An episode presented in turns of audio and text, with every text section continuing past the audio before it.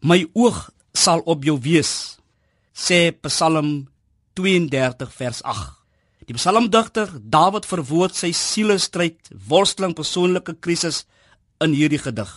Hy wil die verskil aantoon van sy ervaring aan die een kant wanneer 'n mens jou sondes voor die Here bely, maar aan die ander kant as jy dit ook nie doen nie. Verse 1 tot 2 sê hy watter ryke betekenis en ryke seën God se vergifnis vir hom beteken. En dan praat hy van die woord welgeluksalig. Hy gee vir ons net 'n idee wat die inhoud, die uitwerking en seën van God se vergifnis kan meebring. Teloops, as dit opreg is sonder terughouding, die eerlikheid van jou hart bevestig, sal jy die werklike vergifnis van God kan ontvang.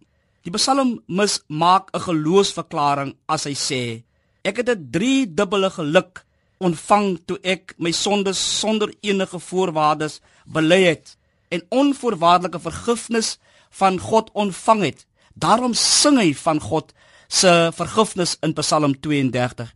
'n Mens voel gelukkig as jy weet en glo en aanvaar God het my vergewe, vir die dinge wat ek gedoen het. En daarom van vers 3 tot 4 beskryf die psalmis sy ervaring voor sy sondebelydenis. Hy sê: "Toe ek geswyg het, het my gebene uitgeteer. Ek het maar geword. My hele liggaam het gepyn. My murg het verander soos deur somergloede. In vers 5 verwoord die Psalm die desaggewende oomblik in sy lewe. Ek het nou genoeg gehad. Ek wil aan die Here my oortredings bely. Ek wil 'n slag eerlik voor God wees sodat ek die vergifnis kan ontvang. Hierdie ervaring het meegebring dat vers 6 met 'n geloofsverklaring kom. Elke gelowige, elke vrome wat die Here aanbid in 'n tyd van nood, nie beskaam sal wees nie. God word die skuilplek vir jou. Daarom sluit hy af in vers 8 met die geloof sekerheid God wil my onderrig en my leer aangaande die weg wat ek moet gaan. Hy wil my raad gee.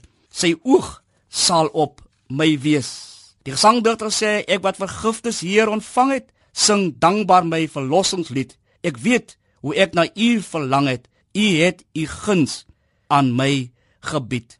Kom ons bid saam. Toe ek oor my sonde geswyg het, het my liggaam uitgeteer soos ek elke dag om hulp roep. Voor die Here bely ek my omstandigheid en U het my die vergifnis gebied. Hou U oog oor my, Here. Leer en onderrig my. Amen.